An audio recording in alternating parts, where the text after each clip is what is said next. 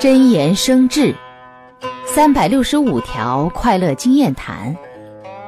二十七，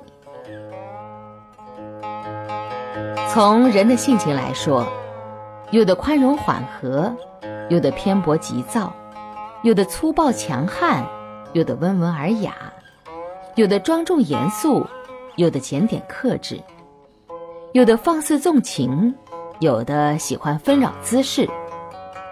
有的见识短浅，有的见多识广，各自的秉性气质都有不同。